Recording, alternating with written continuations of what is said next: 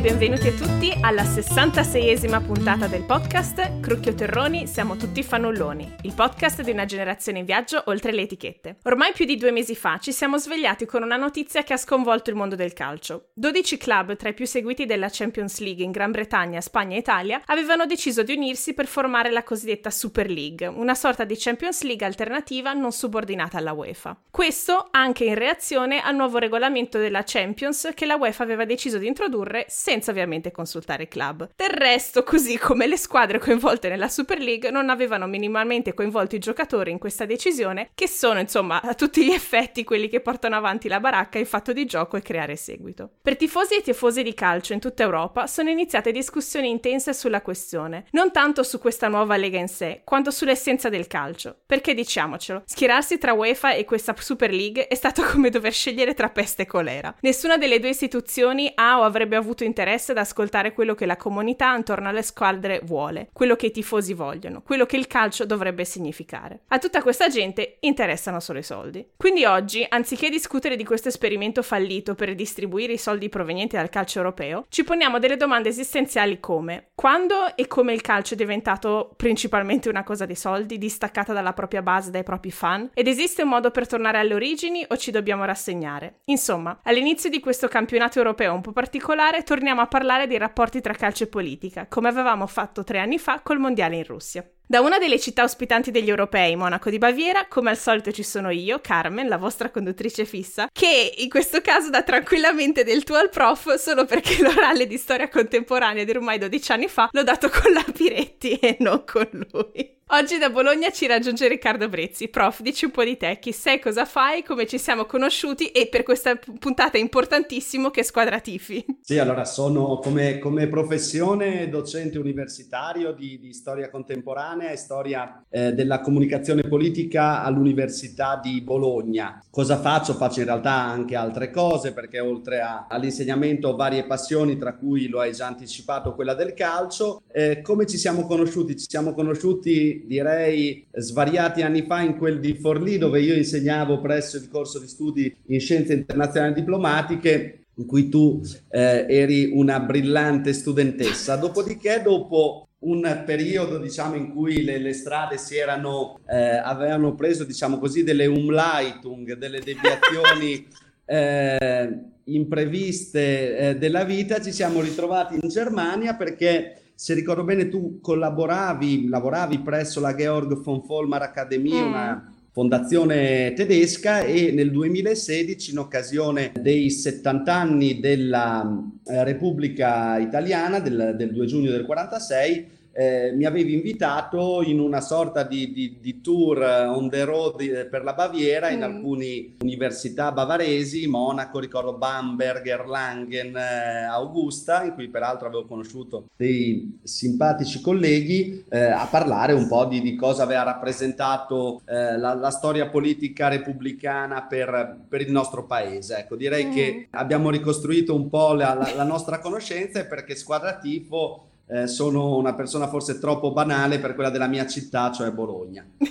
giustamente, giustamente. Del resto, come sono banale io che tifo Napoli per appartenenza familiare, però oh, al cuore non si comanda. Peraltro, uh, in questo periodo alla passione per la squadra di club. Eh, si affianca a quella per la squadra nazionale in maniera eh, intensa. Ecco. Esatto, assolutamente. Tutte le partite, sì, siamo attentissimi. Allora, per passare al tema di oggi, ci tenevo a precisare una cosa, perché chi ascolta regolarmente il podcast magari si chiede, um, insomma, non ci sono altre storie politiche più rilevanti da trattare in questo periodo? Perché, insomma, in giro per il mondo ne stanno succedendo di tutto. La Bielorussia che qualche settimana fa ha dirottato un aereo commerciale per arrestare un giornalista non ben voluto, le repressioni delle proteste in Colombia e Myanmar. Insomma, di storie ce ne sarebbero tantissime da trattare e di alcune ne abbiamo già parlato. Sulla Bielorussia vi inviterei ad esempio ad ascoltare alla puntata che ho fatto a novembre scorso. Ho deciso però oggi di parlare di calcio perché, come una famosa citazione attribuita a Giovanni Paolo II dice, di tutte le cose non importanti, il calcio è la più importante. E perché è uno sport che unisce e divide, che fa sognare cambiamenti di uh, status sociale per chi ci prova a giocare seriamente, che anche a vederlo a stadi vuoti ha aiutato comunque tante persone a gestire il tempo durante questa pandemia. Il calcio insomma è qualcosa che emoziona, che lega o divide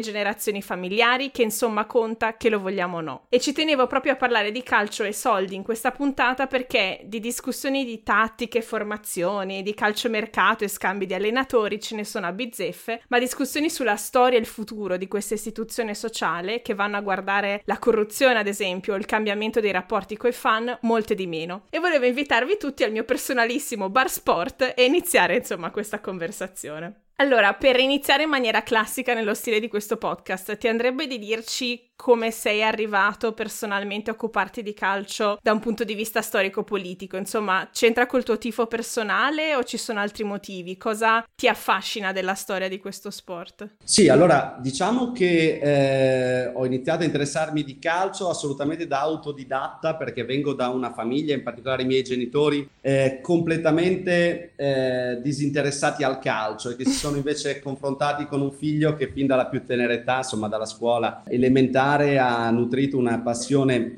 eh, viscerale. Le ragioni di questo interesse eh, probabilmente non le conosco completamente neanche io e anche chi si occupa di calcio spiega il successo di questo sport, in alcuni casi associandolo a rituali eh, primordiali di caccia, c'è chi vede un um, elemento tribale della nostra società, chi lo considera semplicemente uno spettacolo, chi ha una sorta di ritorno al divertimento spensierato dell'infanzia. Mm. Personalmente nel calcio, al di là della pratica dello sport che ancora eh, continuo a esercitare, seppur con risultati piuttosto modesti, ma insomma è, è, un modo innanzitutto per restare in contatto con, con gli amici, avere un appuntamento, mm. cadenza settimanale regolare, eccetera. Eh, mi piacciono diverse cose, da un lato il suo carattere comunitario, di identificazione sociale, di ritualità collettiva. Eh, ricordo l'espressione famosa di Pasolini secondo cui il calcio è ormai l'ultima rappresentazione sacra del nostro tempo. È rito nel fondo anche se evasione, diceva appunto eh, Pasolini sottolineando come altri riti contemporanei a partire dalla messa, eccetera, fossero in profonda crisi, ecco mm. il calcio in buona misura li ha sostituiti. Mi mm-hmm. piace la trasversalità del calcio, cioè uno sport che interessa un po' tutte le età senza distinzioni di ceto sociale, di preferenze politiche, eccetera. E mi sembra che questa passione sia piuttosto condivisa nel nostro paese dove secondo un eh, famoso politico inglese come Winston Churchill che tu avevi studiato sui banchi eh, di Forlì ma probabilmente da un'altra prospettiva ecco diceva che gli italiani perdono le guerre come se fossero partite di calcio e le partite di calcio come se fossero guerre mm. cioè eh, una passione che va al di là dello sport che personalmente mi interessa soprattutto, lo hai già annunciato, per le sue ripercussioni sociali, politiche, eh, geopolitiche, sin dall'inizio della storia del calcio, dei mondiali del calcio, le interazioni con la sfera politica internazionale sono, sono infinite. Basti pensare che la prima edizione della Coppa del Mondo di calcio eh, nel 1930 viene decisa viene disputata in Uruguay perché il governo uruguaiano fa pressioni perché vuole celebrare il centenario della sua Costituzione e ritiene che questa coppa possa essere una vetrina. Ecco, questo 90 anni evidentemente l'evoluzione è stata accelerata, ma ancora oggi l'importanza geopolitica del pallone è fondamentale, basta pensare che la, la, FIFA riconosce oggi 211 federazioni, 23 membri in più dell'ONU, dell'Organizzazione mm. delle Nazioni Unite.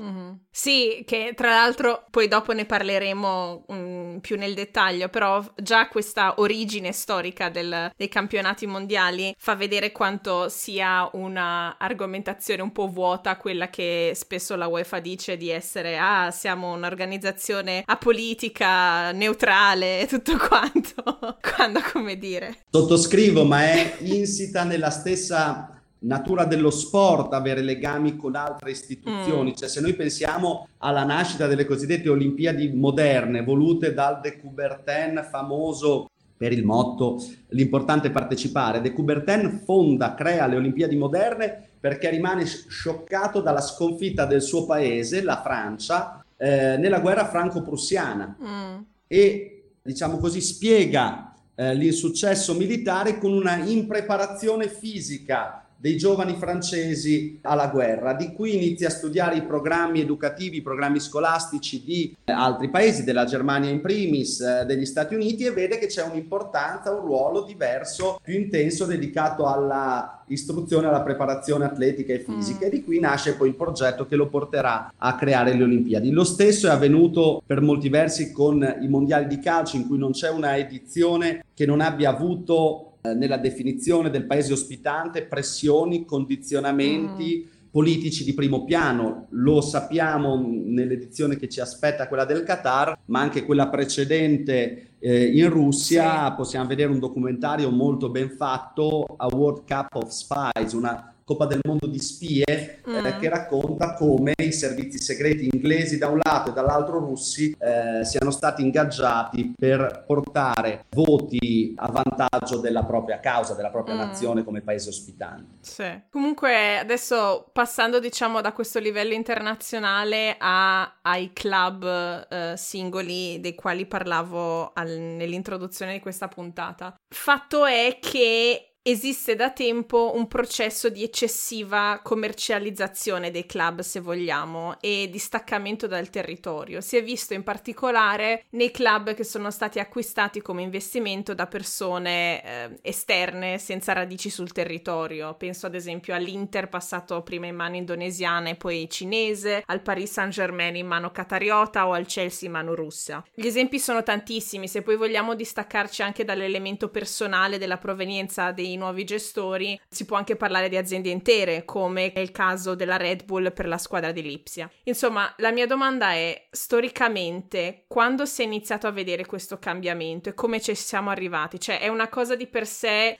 negativa e irreversibile o è solo una coincidenza che il fenomeno di distaccamento dalla base, dalla città di appartenenza è andato a pari passo con questi cambiamenti gestionali. Sì, noi parlavamo poco fa di una sorta di geopolitica del calcio. Ecco, il mm. calcio, oltre a una sua geopolitica, anche una sua geoeconomia, si è eh, globalizzato nelle espressioni, nel giro di affari, eh, negli interessi, nella finanziarizzazione Citavi tu i milioni dei fondi privati e sovrani di vari paesi, dagli Emirati al Qatar a Singapore alla Cina, che hanno investito nell'acquisto di società di calcio. Mm. Ecco, questi acquisti sono stati in buona parte, diciamo così, veicolo di altrettante penetrazioni di matrice finanziaria e di matrice politica. Pensiamo al caso più emblematico, quello degli Emiri eh, del Qatar che hanno condizionato e conquistato il calcio francese attraverso la squadra più rappresentativa, più importante come il Paris Saint-Germain, attraverso una sorta di triangolazione che coinvolgeva da un lato gli emiri del Qatar, il clan per intenderci di Altani, l'attuale presidente del mm. Paris Saint-Germain, dall'altro il presidente della Repubblica dell'epoca Nicolas Sarkozy e in terzo luogo l'allora presidente della UEFA Michel Platini in procinto di diventare il successore di Blatter, cosa che poi è saltata, sappiamo, mm. per i eh, famosi scandali. Ecco, tutto sì. questo ha portato poi dopo a eh, attribuire i mondiali di calcio al Qatar per il 2022, qualcosa di molto simile è stato fatto sul fronte cinese con Milano, con l'acquisto delle due principali squadre cittadine. Chiedevi quando questo fenomeno è iniziato.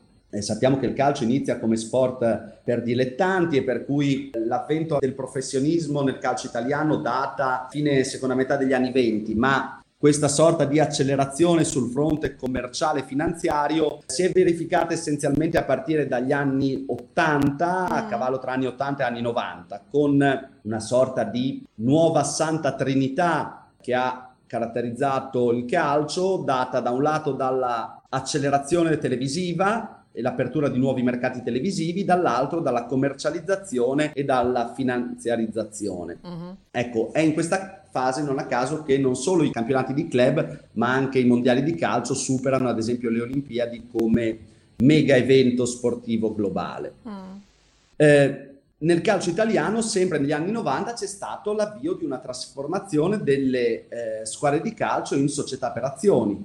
Eh, con l'avvio delle quotazioni in borsa, con l'avvio soprattutto delle pay TV, dei diritti criptati, dell'idea che per accedere al calcio bisognasse pagare. Mm-hmm. Che non fosse più fruibile, che non fosse più tutto appannaggio della concessionaria pubblica della RAI, ma che eh, il calcio fosse un prodotto, un prodotto commerciale fruibile soltanto se lo si pagava e questo evidentemente ha cambiato le regole del calcio perché il calcio è stato sempre più soggetto a logiche commerciali, mm. doveva fare spettacolo e di conseguenza gli 0-0, i pareggi non erano più graditi, bisognava incentivare le vittorie per cui tre punti. È stata diciamo così una trasformazione che ne ha cambiato le regole, ne ha cambiato la fruizione, ne ha cambiato anche le modalità di gioco. Mm. Ecco, l'ultima evoluzione a cui assistiamo in maniera evidente, cioè l'idea di non lanciare più la palla in avanti, ma di partire ricostruendo l'azione sin dal portiere attraverso una fitta ragnatela di passaggi, è qualcosa di mutuato sempre più dai videogiochi mm. e mostra in maniera molto evidente come il confine tra reale e virtuale anche nel calcio sia sempre meno chiaro, sia sempre meno definibile. Sì, scusami se ti interrompo, penso anche a una recente evoluzione. Eh, leggevo che dall'anno prossimo il campionato italiano non si svolgerà più principalmente tipo sabato e la domenica alla stessa ora, ma in orari differiti, che è evidente che segue la logica del mercato di dare l'opportunità alla gente di vedere più partite possibili uh, tramite PayTV o Sky o quello che è e, e quindi mi immagino tipo, non so, istituzioni come il programma radio tutto il calcio minuto per minuto o anche quello che io seguivo tantissimo da ragazzina come quelli che è il calcio e, e, cambia completamente perché non puoi più fare lo spostamento dagli vari stadi e i collegamenti a dire come stanno andando le cose in contemporanea, cioè è un rituale, un, un evento completamente diverso. Concordo assolutamente, diciamo che questa sorta di spezzatino televisivo che si va concretizzando non è ancora ufficiale, ma insomma ci sono più che ragionevoli possibilità che questo avvenga è sostanzialmente l'emblema di una trasformazione del calcio da rito collettivo a spettacolo. Hai mm. citato giustamente una trasmissione culto come tutto il calcio minuto per minuto, la prima che attraverso la radio ha garantito la diretta delle partite attraverso una sorta di magica narrazione del, dell'invisibile mm. eh, gestita da voci che poi sono entrate nell'immaginario collettivo eh, se non degli italiani, quantomeno degli appassionati di sport, da eh, Sandro Ciotti a Beppe Viola, attualmente a Francesco Repice e ad altri, ecco un'evoluzione come quella che tu segnali probabilmente eh, sancisce se non la fine una dura ipoteca su mm. trasmissioni e anche abitudini degli italiani. Esatto. Ok, um, quindi vabbè, insomma, eh, un, una prospettiva già abbastanza eh, triste. Passiamo a un tema che avevi già citato, il fatto che questa trasformazione va a pari passo con la commercializzazione, quindi anche con la centralità degli sponsor nel mondo del calcio, che, come dire, non è solo una questione di che ruolo giocano, ma anche di che tipo di sponsor sono, cosa rappresentano, secondo me. Perché io mi ricordo quando la Spalla era in Serie A, ad esempio, sono andata a vedere un paio di partite e trovavo adorabile il fatto che negozi tradizionali, locali ferraresi fossero presenti con i loro banner nello stadio come sponsor. E lo stesso mi ricordo che succedeva quando andavo, quando mio nonno da piccola mi portava a vedere la Copparese, c'erano sempre solo sponsor locali che sostenevano lo sport cittadino e contribuivano a creare una certa atmosfera locale di appartenenza, di comunità, insomma. Poi ovvio che non mi aspetto che il panificio Millo di Copparo sponsorizzi la Champions League. Però è anche una questione di, come dicevo, di cosa viene sponsorizzato. Prendendo ad esempio la Champions, che ci siano sponsor di patatine o birra ci sta un sacco perché sono prodotti di consumo tradizionalmente collegati all'esperienza di guardare il calcio anche da casa. Ma Gazprom, cioè sa che entra. E trovo anche molto triste che la maggior parte degli sponsor siano ormai diventate agenzie di scommesse. Tu, diciamo, su, su questo tema come la vedi? C'è stato, che tu sappia, un momento centrale di cambiamento in questo senso riusciresti a inquadrarci il ruolo degli sponsor nel calcio in generale? Sì, allora, innanzitutto quello che, che poni eh, è un tema attualissimo, lo abbiamo visto negli ultimi europei in corso con la polemica che ha coinvolto due tra i principali giocatori eh, internazionali come Cristiano Ronaldo e Pogba che in occasione mm. di conferenze stampa hanno spostato prodotti che le sponsorizzavano bottiglie. appunto la competizione UEFA, mm. nello specifico CR7 con la, la, Coca-Cola dicendo bevete acqua, eccetera. Da un punto di vista commerciale forse bastava ricordarsi del, della massima di Andy Warhol secondo cui gli scandali aiutano la pubblicità perché non c'è migliore pubblicità della cattiva pubblicità. Mm e quindi immagino che sia Coca-Cola sia la birra di non ricordo quale marca spostata da Pogba non Heineken sì mm. molto probabile non siano troppo preoccupate qui si pone peraltro un altro tema cioè quello della credibilità eh, di questi calciatori perché lo stesso CR7 ad esempio era stato testimone della stessa Coca-Cola mm. o di altri prodotti non famosi per il basso apporto di grassi come Kentucky Fried Chicken eh, o sì. appunto agenzie di scommesse, eh, proprio fermandoci sull'esempio che avevi citato tu. Ecco, questo tema pone una questione centrale, molto attuale, quella del fatto che la tradizionale comunicazione commerciale si scontra oggi sempre più con quella originata dal web. E la comunicazione web ha una retorica molto più, diciamo, politicamente corretta, molto più severa, molto più punitiva, secondo alcuni da setta religiosa mm. e di conseguenza c'è un contrasto sempre più evidente. Quando nasce tutto questo? La cesura è sempre quella che abbiamo individuato noi degli anni 80, cioè rimanendo al caso italiano, fino agli anni 70 l'unica strada per ottenere visibilità nell'ambito calcistico era limitata essenzialmente ai cartelloni negli stadi, alla pubblicità sui giornali, sulla radio, in televisione. Su questo terreno è storica la pubblicità della Stock eh, con tutti i cartelloni che eh, circondavano i campi di calcio e appunto le sue pubblicità all'interno del programma che abbiamo citato prima, tutto il calcio minuto per minuto, mm. dedicate al brandy che questa marca pubblicizzava.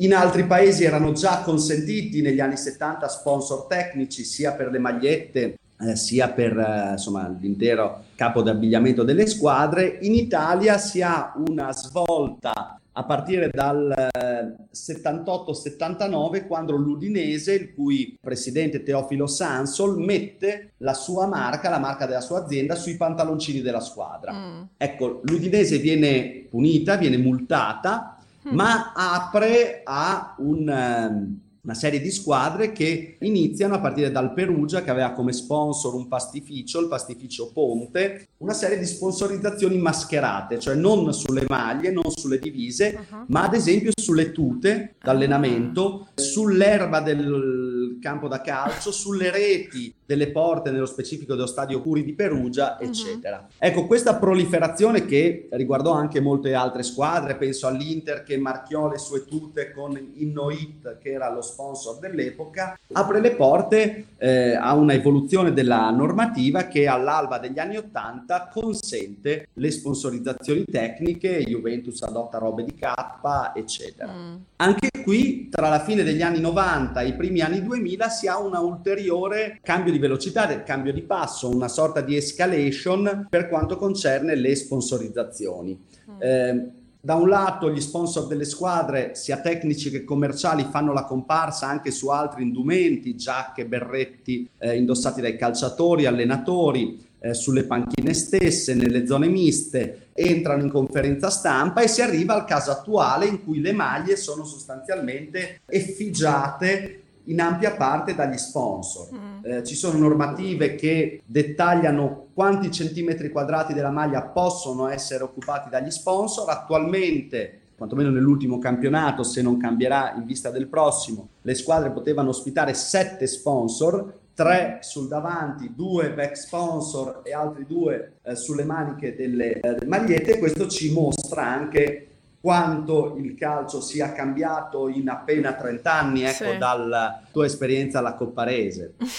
sì, decisamente. Ok, um, cerchiamo di provare a rendere questa conversazione un po' più positiva dopo questo contesto. Ma non devi vederlo, non devi vederlo eh, diciamo così, in maniera estremamente negativa. È evidente che un calcio romantico ormai per molti versi è appannaggio forse eh, delle nazionali, forse delle squadre minori, mm. eh, ma le squadre che fatturano cifre da capogiro, pensiamo a quanto danno gli sponsor che abbiamo appena citato a squadre come Real, Manchester United o Barcellona. Si tratta di 190 milioni di euro l'anno per il Real Madrid, di poco meno per il Manchester United e di oltre 160 per il Barcellona. È evidente che eh, lo sponsor cittadino legato esclusivamente alla realtà locale difficilmente può permanere sì, in un calcio così globalizzato no, della finanza, per quanto il calcio tedesco sia un po' diverso. Sì. Perché i tre principali sponsor tedeschi, ad esempio del Bayern Monaco, sono tre, anche lì mega compagnie, ma locali. Tedesche, mm-hmm. locali. Mm, sì, sì. No, è che, sai, eh, essendo cresciuta nell'epoca di, non lo so, mi, mi, mi, ricordo un Luis Figo giocare al Barcellona che tradizionalmente e anche in maniera molto orgogliosa non aveva sponsor sulla maglia e poi recentemente ha cambiato rotta. E, insomma, fa impressione, ecco. Vedere Concordo, questo. si vantavano di essere più che un club esatto. proprio per questa rigore anche deontologico e poi dopo non solo hanno scelto sponsor, ma anche sponsor, diciamo così, di, di paesi non celebri mm. eh, per la tutela la dei diritti dei umani, diritti umani sì. e quant'altro. Eh. Esatto. Ok, comunque, parlando di possibili soluzioni a questo problema generale al di là degli sponsor dell'eccessivo ruolo dei soldi nel calcio. Tra le squadre che hanno alla fine contribuito al fallimento di quest'idea della Super League, ci sono state due squadre tedesche, il Bayern Monaco e il Borussia Dortmund, che erano state invitate a partecipare alla League ma hanno rifiutato, probabilmente anche perché sono per più della metà in possesso dei rispettivi fan, cioè che hanno quindi collettivamente la stessa voce di sponsor importanti come nell'esempio del Borussia e Vonik. Su questo aspetto dei uh, fan che posseggono il proprio club volevo aprire una piccolissima parentesi perché è una storia che per me è fonte di grandissima ispirazione quando si parla del calcio, di un, di un ritorno all'idea di calcio come una cosa positiva comunitaria, ovvero la storia del club inglese di terza liga, l'AFC Wimbledon, che è interamente posseduto dai propri fan, perché circa una decina di anni fa era stato comprato, eh, gli avevano cambiato il, il nome, cambiato anche il luogo eh, dove dove, giocavano, cioè l'avevano spostato da credo da, da, dal sud di Londra a un'altra. Cioè avevano creato due squadre. Sì. Eh, erano nate due squadre, gli, i tifosi, mi sembra 2004. Esatto, esatto. Tifosi... E i tifosi hanno, ha, hanno deciso, non, non, non ci facciamo rubare la nostra casa, diciamo, e hanno fatto ripartire la, la, la squadra con il nome originale dal campionato di dilettanti. Quindi sostanzialmente hanno fatto una, una selezione selezione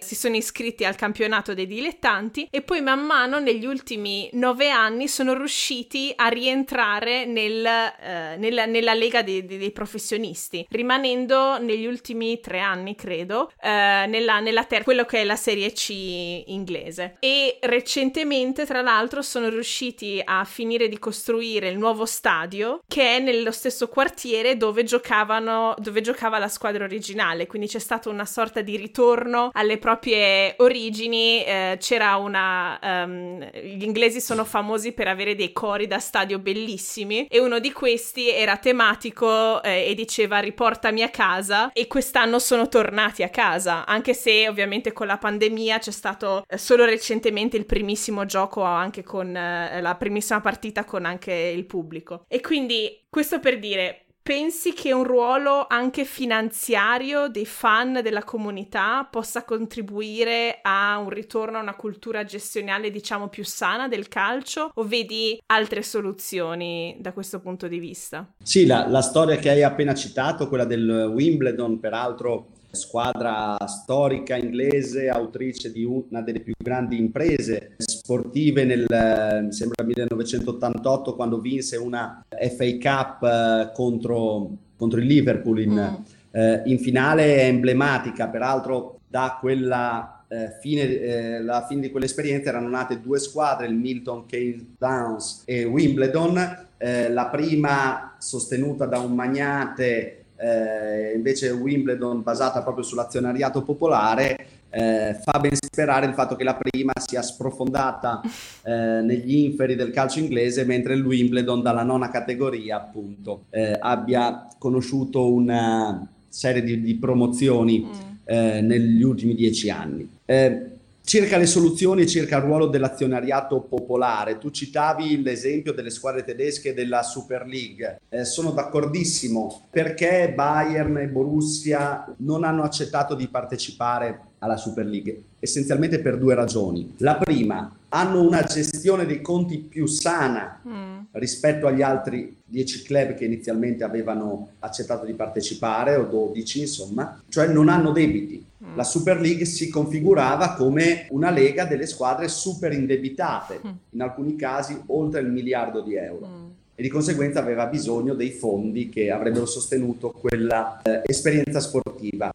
Seconda particolarità del Bayern e del Borussia sono squadre con una struttura societaria ad azionariato popolare. Anche questo è l'esito di una storia, cioè sino alla seconda metà degli anni 90 le squadre di calcio tedesche erano considerate organizzazione no profit mm. ed erano dunque completamente in mano ai tifosi che volevano diventarne soci pagando una quota annuale. Eh, le uniche due eccezioni erano da un lato il Bayer Leverkusen, la, dall'altro il Wolfsburg, perché erano da sempre legate alle fabbriche mm. eh, da cui erano nate, da un lato la Bayer, dall'altro la, la Volkswagen, Volkswagen, esattamente, e dal 1998 invece per aumentare la competitività del calcio tedesco di fronte eh, soprattutto alla Premier League, ma anche al campionato italiano, eh, la federazione tedesca ha aperto alla trasformazione dei club tedeschi in società con la condizione però che il 50% più uno della proprietà dovesse eh, rimanere in mano ai tifosi soci. I privati possono prendere quote di una squadra fino al 49%. Mm.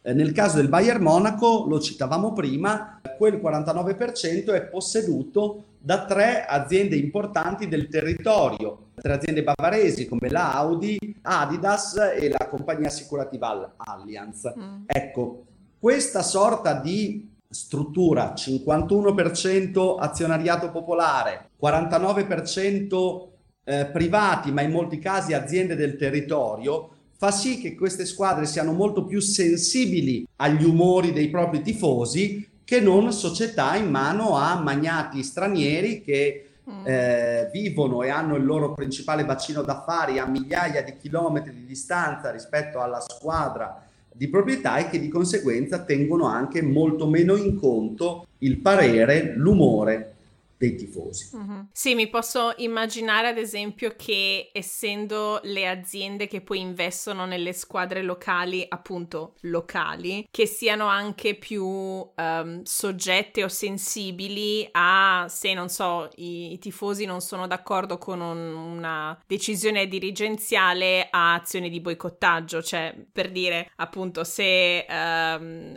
Qatar Airways prende una decisione che va contro i tifosi della, de, della squadra non cambia molto se i, so, i parigini smettono di viaggiare con Qatar Airways. Um, mentre eh. se, uh, se, l'Audi fa, fa incazzare i tifosi del Bayern, come dire, ci sono tanti soldi che circolano da queste parti, si fa in fretta. È esattamente, esattamente questo, anche se si tratta di aziende per buona misura che fatturano la maggior parte del proprio bilancio all'estero, mm. sono aziende ancora fortemente radicate sul territorio, mm. di conseguenza più soggette, più anche attente mm-hmm. eh, agli umori e agli interessi dei tifosi. Sì. Assolutamente sì. così. Ok, visto che ci stiamo volgendo verso la fine della nostra conversazione per um, parlare di qualcosa di estremamente attuale, volevo parlare anche un po' di storie politiche collegate all'europeo di quest'anno. Per quanto riguarda la mia città, Monaco, e il tema centrale della nostra puntata, ho letto ad esempio che la UEFA aveva fatto pressione per accettare fino a 20.000 persone, eh, spettatori, mm, nell'Allianz Arena, mentre il sindaco poi ha gestito le trattative ed è riuscito a far scendere il numero a 14.000 in modo da gestire meglio le distanze e le regole igieniche, come dire, da pandemia. Sempre della serie l'importante è vendere più biglietti possibile. Stasera poi eh, stiamo registrando il 23 giugno, giocano qui all'Allianz Arena la Germania e l'Ungheria c'è stata tutta una polemica, interessantemente non ripresa o ripresa molto poco dai giornali sportivi italiani, almeno in prima pagina non l'ho vista da nessuna parte, sul fatto che la città di Monaco voleva far colorare eh, l'esterno dello stadio con i colori arcobaleno della comunità LGBTQ in risposta alla recente legge omofoba del governo Orban che di fatto paragona l'omosessualità alla pedofilia e vuole impedire che si parli di persone gay e transgender con i minori soprattutto nelle scuole. E la UEFA gliel'ha vietato con la scusa che, come dicevamo all'inizio della nostra chiacchierata, è un'istituzione apolitica, non religiosa, neutrale. Ci sono altre storie di questo tipo uh, che rendono ancora più evidente il rapporto tra calcio e politica. Non lo so, cioè, soprattutto con questa storia della, del colorare allo stadio, io ho vissuto un, un sentimento di estrema, uh, non lo so, impotenza, cioè nel senso, la UEFA decide non, non si può protestare contro questa cosa, fine, è la corporazione che decide, uh, cioè c'è un modo da tifosa di calcio, insomma, di organizzarsi, come, come si può reagire allo strapotere della UEFA in questi casi? Sì, diciamo che la, la, la scelta eh, della UEFA di impedire, in particolare a, al comune di Monaco che voleva l'Allianz Arena Rainbow in occasione della, della, partita di oggi tra Germania e Ungheria è stata una decisione eh, vergognosa. Mm come rispondere? Lo ha già detto, direi, il sindaco di, di Monaco, Dieter Reiter, che ha deciso di reagire al no della UEFA lanciando la proposta di decorare eh, i palazzi della città con i colori arcobaleno e invitando appunto i suoi concittadini a illuminare con questi colori le, le, le, proprie abitazioni o a indossare magliette che riportino appunto colori arcobaleno in occasione della partita tra Germania e Ungheria. Eh, è in realtà tutto il campionato europeo che si sta muovendo con una sorta di eh, imbarazzo proprio per una frattura che divide anche politicamente l'Europa. Lo abbiamo visto ad esempio eh, nelle partite precedenti con il, la scelta di alcune squadre e di alcuni giocatori di aderire al movimento Black Lives Matter. Mm. Eh, inginocchiandosi prima dell'inizio eh, delle partite a fronte invece di rappresentative, penso alla Russia, eh, penso all'Ungheria, che si sono ostinatamente diciamo così, rifiutate di non solo compiere questo gesto, ma addirittura con i propri tifosi che hanno fischiato mm. i giocatori che hanno mostrato di aderire a questo movimento. Sì, ma anche metà eh, della squadra i- riguardato... italiana.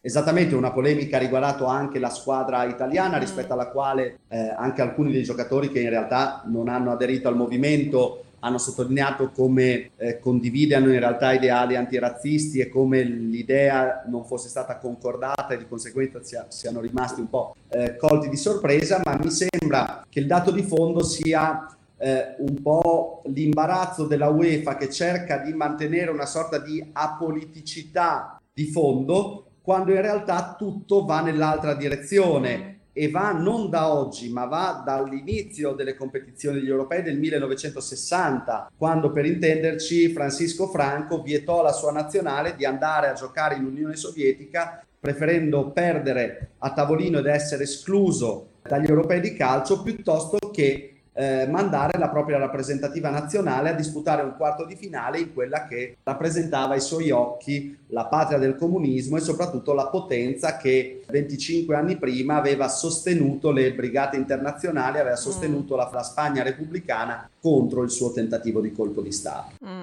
Sì, e ci sono altre storie che magari sono meno conosciute, cioè io penso, non so, um, durante gli ultimi mondiali in Russia, la questione ad esempio che un sacco di giocatori della squadra svizzera sono di origine kosovara che avevano fatto il gesto dell'aquila albanese. Um, sì Shakiri, e Chaka. Esatto, esatto. Eh, non so, guardando le partite se, se, ti sono venute in mente altre storie interessanti. Sì, di storie ce ne sono veramente, veramente tante. È uscito nei giorni scorsi un bell'articolo sul sito europeo tradotto in, in cinque lingue, legrandcontinent.eu, mm. eh, in particolare sull'allenatore dell'Ucraina Shevchenko, in cui mostra come il suo ruolo da allenatore, i suoi successi sportivi siano in realtà volti anche a mascherare a coprire degli imbarazzi politici eh, legati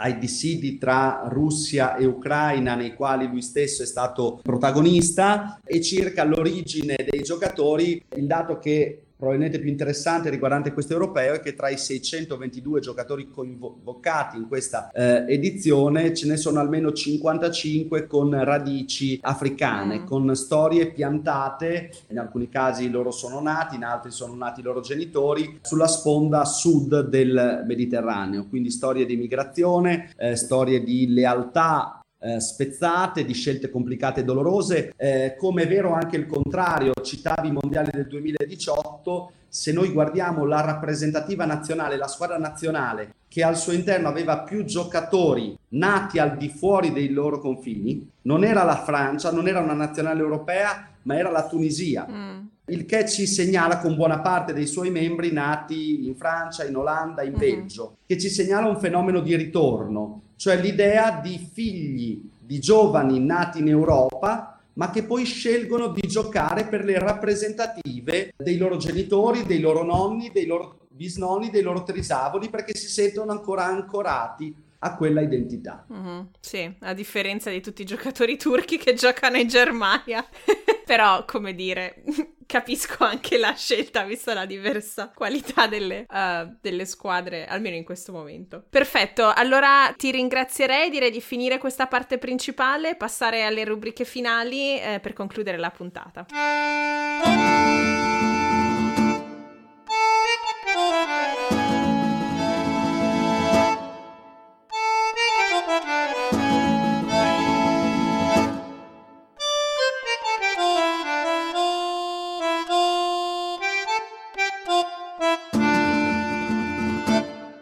Che non abbiamo tantissimo tempo rimasto, credo che questa volta fonderemo le due rubriche finali, perché eh, di solito abbiamo una rubrica che per alleggerire l'atmosfera dopo aver parlato intensamente del tema della giornata, una rubrica che si chiama In giro per il mondo dove parliamo di consigli, di posti da visitare, cose da fare, e una rubrica che si chiama Modi di dire, modi di essere, dove parliamo di detti che riflettono la cultura di un paese o, o di una regione diversa. E in preparazione di questa puntata tu mi raccontavi una storia bellissima che c'entra con lo stadio di Bologna e quindi ti inviterei a parlarci di quella e poi io finisco con un aneddoto calcistico che c'entra col dialetto. Benissimo, eh, no, il fatto che lo stadio di Bologna, che a breve dovrebbe avviare la, la propria ristrutturazione, fu inaugurato, fu costruito su impulso dell'allora gerarca bolognese fascista Leandro Arpinati, fu inaugurato il 31 ottobre del 1926 uh-huh. eh, da eh, Benito Mussolini che lo definì primo anfiteatro della rivoluzione fascista, doveva essere un po' l'emblema eh, dei nuovi stadi eh, italiani. Peraltro all'indomani della inaugurazione, lo stesso pomeriggio Mussolini fu oggetto di un attentato a Bologna in centro per mano di un giovane quindicenne Anteo Zamboni, ecco, in quello stadio troneggiava sopra la torre di Maratona il busto equestre di Mussolini mm. che venne abbattuto nel momento della caduta del fascismo nel 1943 e all'indomani della guerra con il bronzo del busto di Mussolini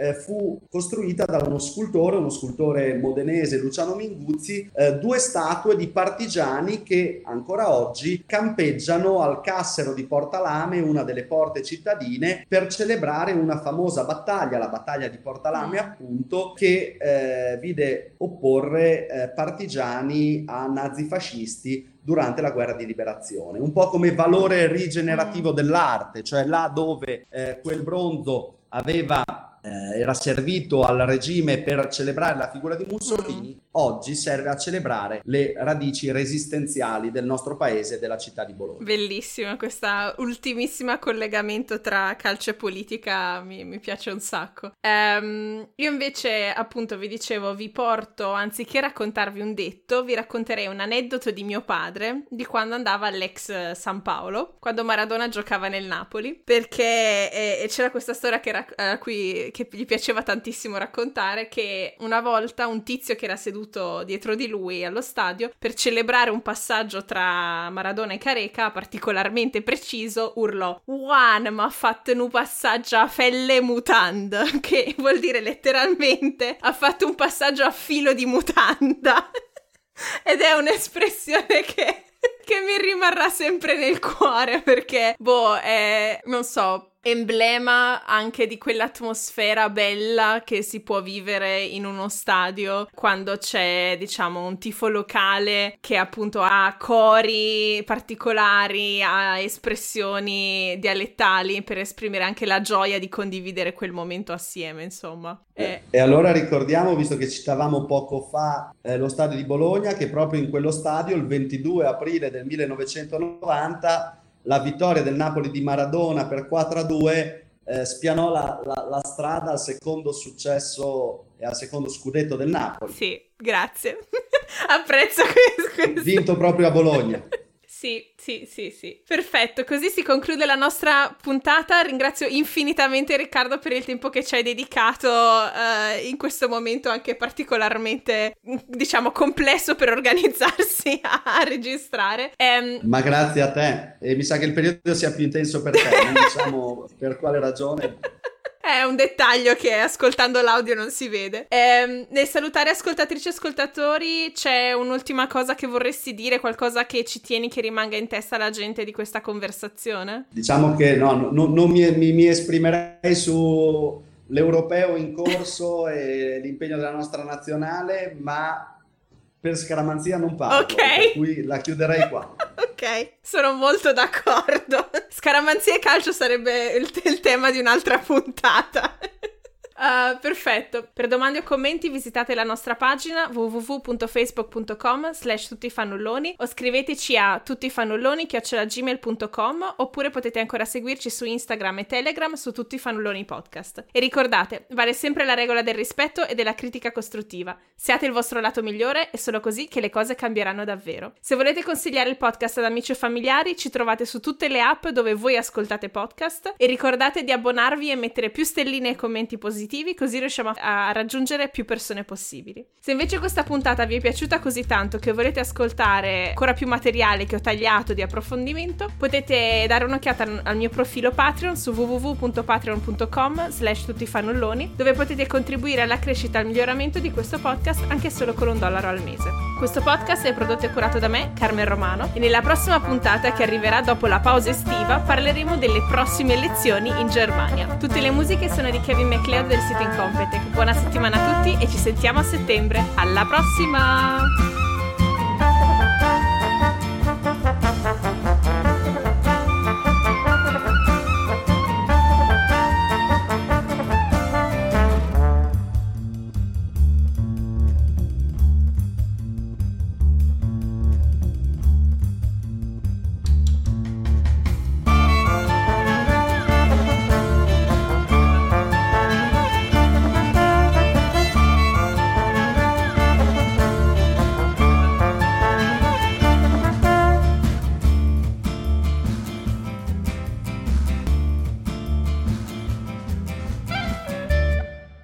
Aspetta che c'è qua una... Ecco, ci siamo liberati di una... Di una zanzara, zanzara mostro la, la cover del mio cellulare. Potevamo mostrare quella fosse stato video sulla squadra di calcio.